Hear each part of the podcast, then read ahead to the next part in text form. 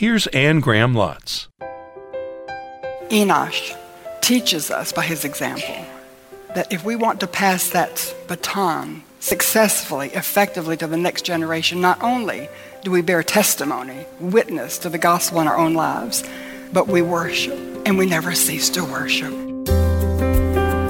Welcome to the weekly program Living in the Light with Bible teacher Anne Graham Lotz. We have a responsibility, a powerful obligation of transferring what we know and have learned from the gospel of God's Word to our children and our grandchildren. We must teach them how to walk with God. Let's join Anne as she continues with her message from Genesis chapter 5 titled Passing the Baton of the Gospel. If you were like me, you watched some of Queen Elizabeth's funeral and services, and I don't know if you've been to the Tower of London. You ever been and seen the crown jewels? And if you have, you remember those gorgeous jewels are displayed on black velvet because it's the contrast between the black velvet and the jewel that makes the jewel just be seen in all of its magnificence and glory. And God sometimes allows black velvet to come into our lives. So I can ask you, what is the black velvet? The purpose is to display His glory so that other people see Jesus in you, starting with your children and your grandchildren because hard things are going to come into their lives, and they need to know that God will be there for them, that He will bring them through, He will give them strength and stamina and energy and all that they need to go through that difficult thing. So, Enosh teaches us by his example that if we want to pass that baton successfully, effectively to the next generation, not only do we bear testimony, witness to the gospel in our own lives, but we worship and we never cease to worship. In fact, can I just tell you, I think practicing the presence of God, cultivating your personal love relationship with Jesus is what keeps us balanced, keeps us sane in the crazy world in which we're living. Because He's so much more important than anything anybody says, thinks, does, and what the world says and thinks and does just doesn't affect us. It does in that we pray and we want to do something, but, but you know what I mean? In your heart of hearts, you're secure, you're confident in Jesus. He is Lord, He is King. And getting off on another rabbit trail, He's coming, okay? All right, so Enosh passed that baton to Kenan. Kenan passed it to Mahalalel, Mahalalel to Jared, and then to Enoch. And I want to pick up with Enoch. Uh, verse 21 and 22. When Enoch had lived 65 years, he became the father of Methuselah. After he became the father of Methuselah, Enoch walked with God 300 years. This is interesting. He began walking with God when his baby was born.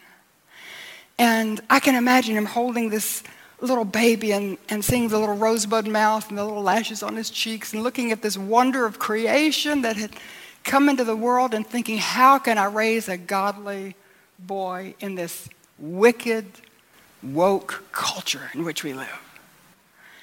And that's when he began to walk with God. When did you begin to walk with God? Were you overwhelmed with the responsibility with your own children or your grandchildren? Something else just impressed you that I can't do this on my own. I need God every moment of every day. And you started walk. And what does it mean to walk with God? So simple. At home, I love to walk with a friend. Walking is my exercise of choice. And when I walk with somebody, the walk just seems to go faster. You know, it's just not as uh, burdensome. so we have two rules, or we don't walk together. So the first rule is we walk at the same pace. The second rule is we walk in the same direction or we don't walk together. Okay? So the same thing is true when you walk with God. You walk at His pace, which is moment by moment, step by step obedience to His Word. And how can you do that if you're not reading your Bible? And reading it regularly in order to hear what He has to say, apply it to your life, and live it out. All right, so you walk at His pace. You walk in His direction, which means you don't go off in a direction of your own. You don't come up with your own plans and dreams and goals. You totally surrender everything to Him so that you walk in His direction. His will becomes yours. What He wants, you want more than what you want. And that's what it means to walk with God. Walking at his pace, walking in his direction. And Enoch did that every day for 300 years until God became more real to Enoch than anybody else in his life. And heaven was on his mind, he was focused on eternity. And one day, he just walked right into heaven. Verse 24 Enoch walked with God, then he was no more because God took him away. I can remember my mother. She was, well, my father too, of course, but my mother was one that lived in the home, so I saw her up close and personal every day. And didn't matter what time I got up in the morning, I'd find her on our big flat top desk, and she had 14 different translations of the Bible, and she'd be meditating on the Bible and comparing the verses. And actually, before she went to heaven, she gave me her Bible. And every page, the margins are just cluttered with her notes and her thoughts and her insights. And at night, didn't matter what time I went to bed, I'd slip down to her room, I'd find her on her knees in prayer for an hour or more. And she walked with God. She was, had a wonderful sense of humor, very witty, had a sort of a wicked sense of humor because she liked to play sort of practical jokes, but she was deeply spiritual and she felt as called to raise five of us as my father felt called to be an evangelist. And she made sure that when my father came home, she was the well from which he drank. You know, she wasn't always pulling from him. She had an overflow to give because she walked with God.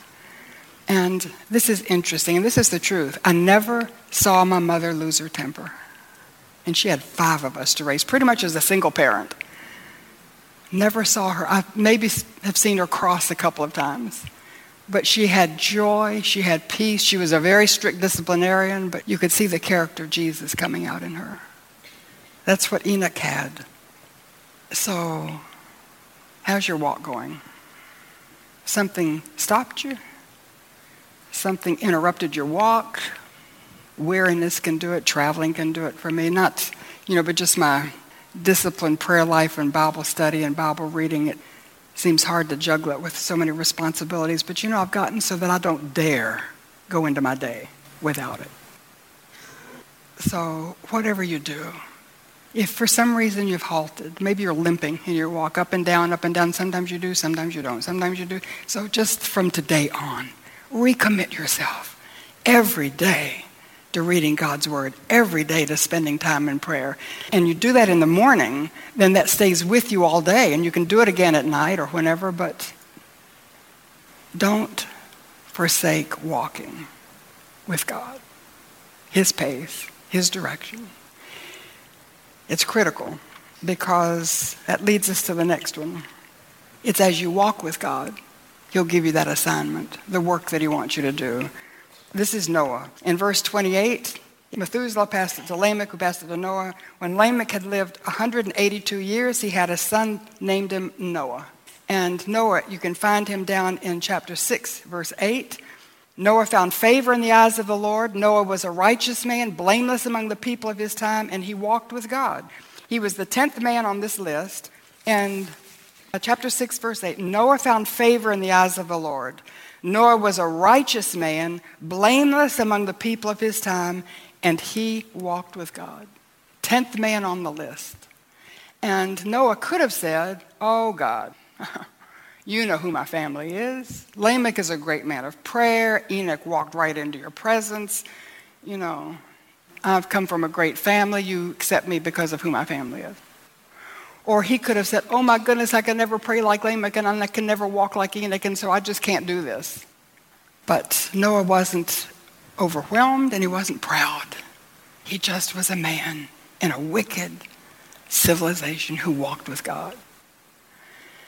I remember at the age of 16, I have no idea what triggered it, but I thought up until that point, if I stood before God, I would tell him who my father was and tell him who my grandparents were and that he would somehow give me credit for my family.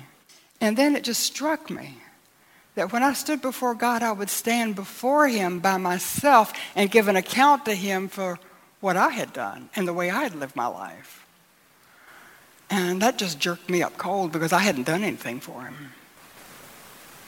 You're going to stand before God also. Not for judgment of your sin. Praise God, that was dealt with at the cross. But we're going to go through that award ceremony.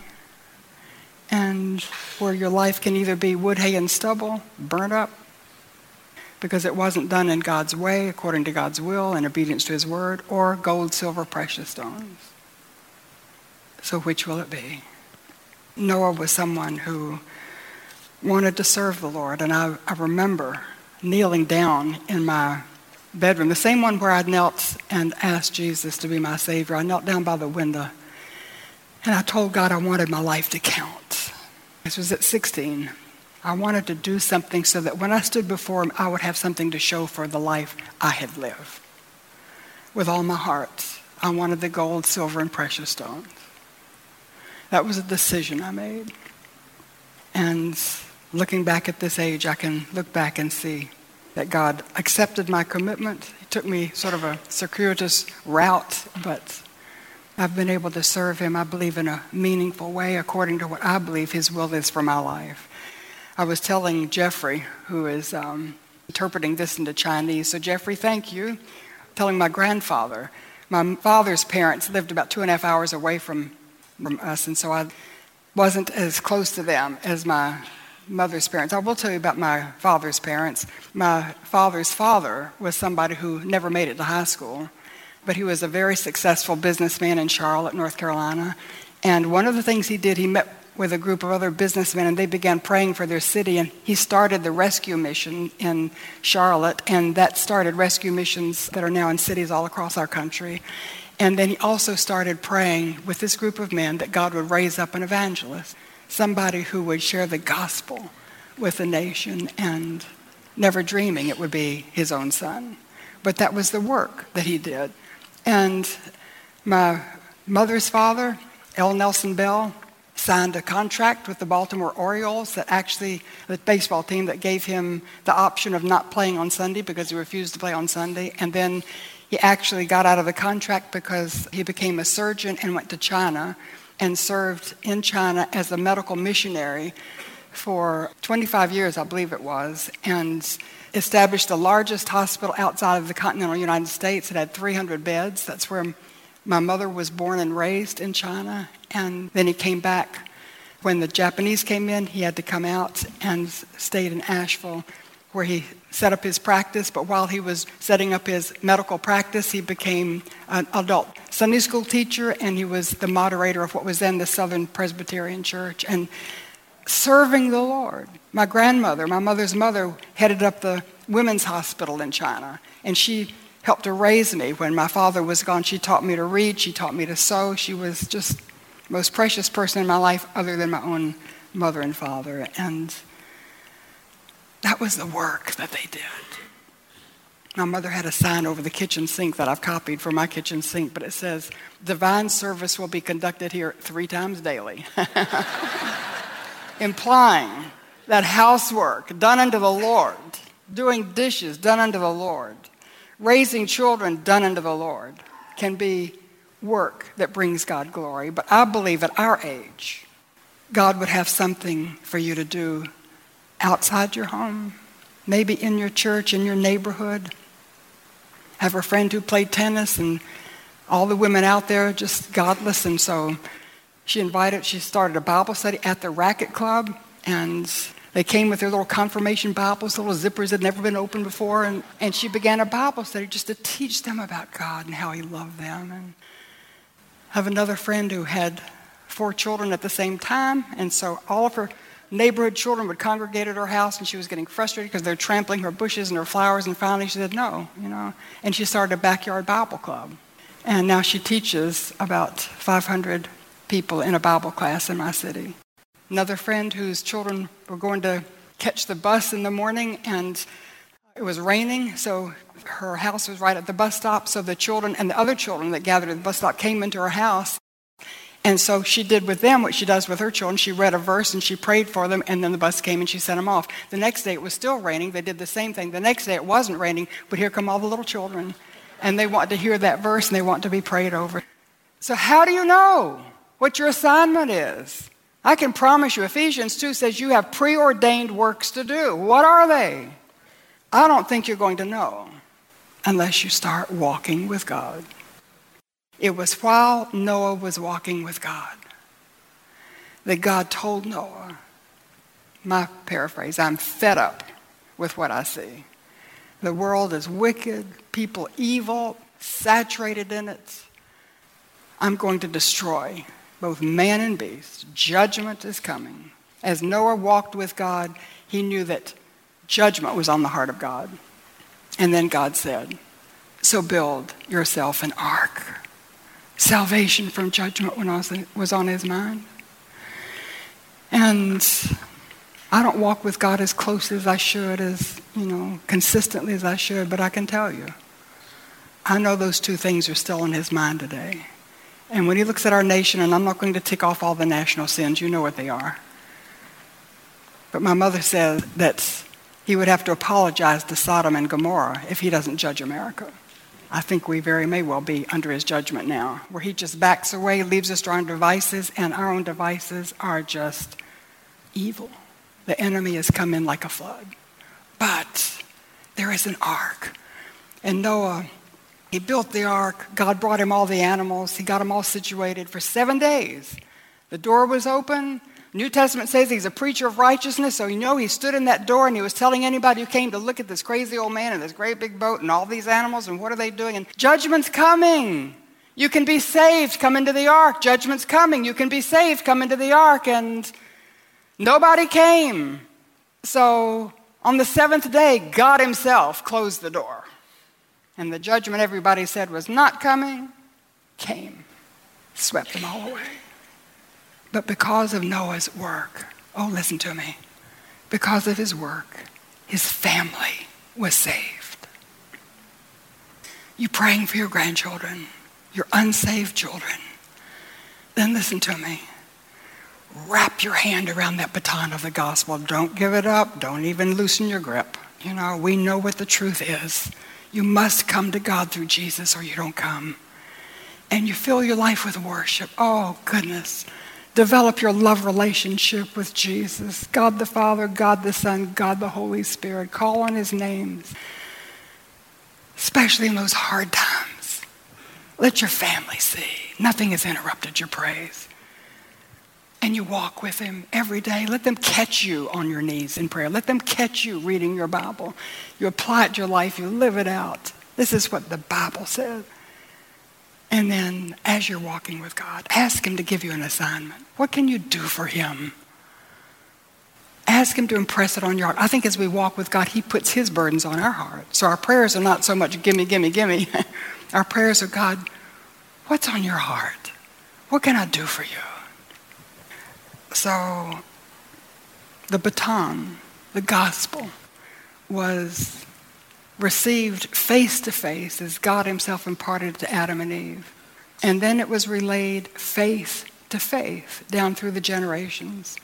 From Adam to Seth to Enosh to Kenan to Mahalalel to Jared to Enoch to Methuselah to Lamech to Noah to Shem to Eber to Terah to Abraham to Isaac to Jacob to Joseph to Moses, to Joshua, to Deborah. And I know I'm skipping some generations, I would be here all day, okay? to Gideon, to Samson, to Ruth, to Samuel, to David, to Solomon, to Josiah, to Hezekiah, to Elijah, to Esther, to Nehemiah, to Ezra, to Haggai, to Zechariah, to John the Baptist. And once again, man's faith became sight, and Jesus of Nazareth walked beside the Jordan River, and John the Baptist said, Oh my goodness, there goes the Lamb of God who will take away the sin of the world. The sacrifice that God requires is actually a person of his son. So the baton, once again, was face to face. John the Apostle said, I've seen him. I've seen God in the face of Jesus Christ, full of grace and truth. And Polycarp heard John's testimony.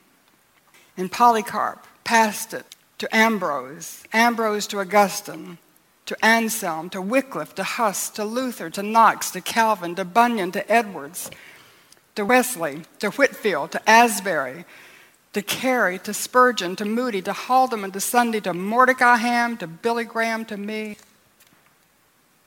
and to you, and to your children, and your grandchildren. Don't drop the baton. Don't even bobble it. Have you ever thought what would happen if everybody like us neglected the huge privilege and responsibility of passing the gospel to the next generation? I know God always has a remnant, but I believe you're looking at the next generation. Something has happened, and we've been dropping the baton. Maybe because we leave it up to the evangelists, we leave it up to the professionals, you know, instead of ourselves, living out our own testimony, our witness in front of them from a heart of worship that never ceases, walking with Him on a moment by moment basis, working for Him as He's assigned us, and they see that and they want to grasp the gospel for themselves. So make sure you've received the baton for yourself.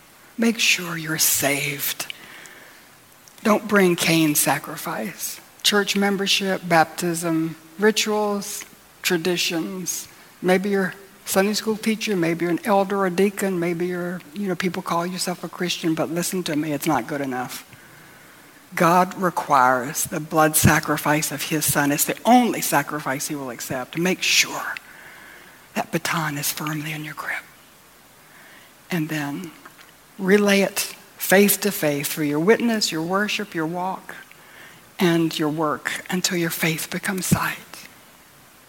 And we see him face to face. Pray with me, please. Father God, Abba, Father, creator of all things. What would it have been like to live in the Garden of Eden, to see your face, see the expression in your eyes when you would look on us, feel your touch, hear your voice? Oh, Lord God, thank you that even now you're preparing a place for us like that. We can hardly wait. But in the meantime, we're in a race called life. And we want to run our race with perseverance, looking unto Jesus, the author and finisher of our faith.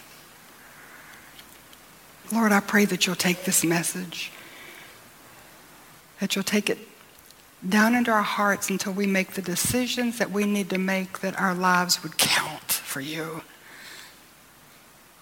That we would make an impact in our families for your glory. So that not only our children, and Lord, I know that not all of our children are going to grasp the baton, but Cain shows that children can be raised in the same home, the same way, and make different choices. But we're not going to let our prodigals go. We claim them for you. And we want to do our part in living out our faith boldly, courageously, lovingly, winsomely, so that they see who you are and who you can be to them. We pray also as grandparents that we don't just have fun with our grandchildren, play games, take them on trips, spend money on them, spoil them, but Lord God, we share our testimony with them. Teach them how to worship call on the names of Jesus. Teach them how to walk. Read their Bibles and pray and get answers to prayer. And then pray that God, you will reveal to them the work assignment that you have. They're created for a purpose.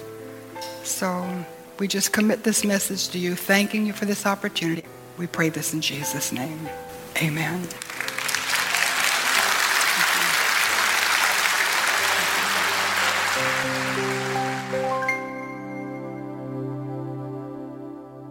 You can hear Living in the Light with Anne Graham Lotz weekly. And for ways to experience the God filled life as you pursue your personal Bible study, go to annegrahamlotz.org. She'll help you get started with free resources you can use and share with others. Join us here each week for Living in the Light.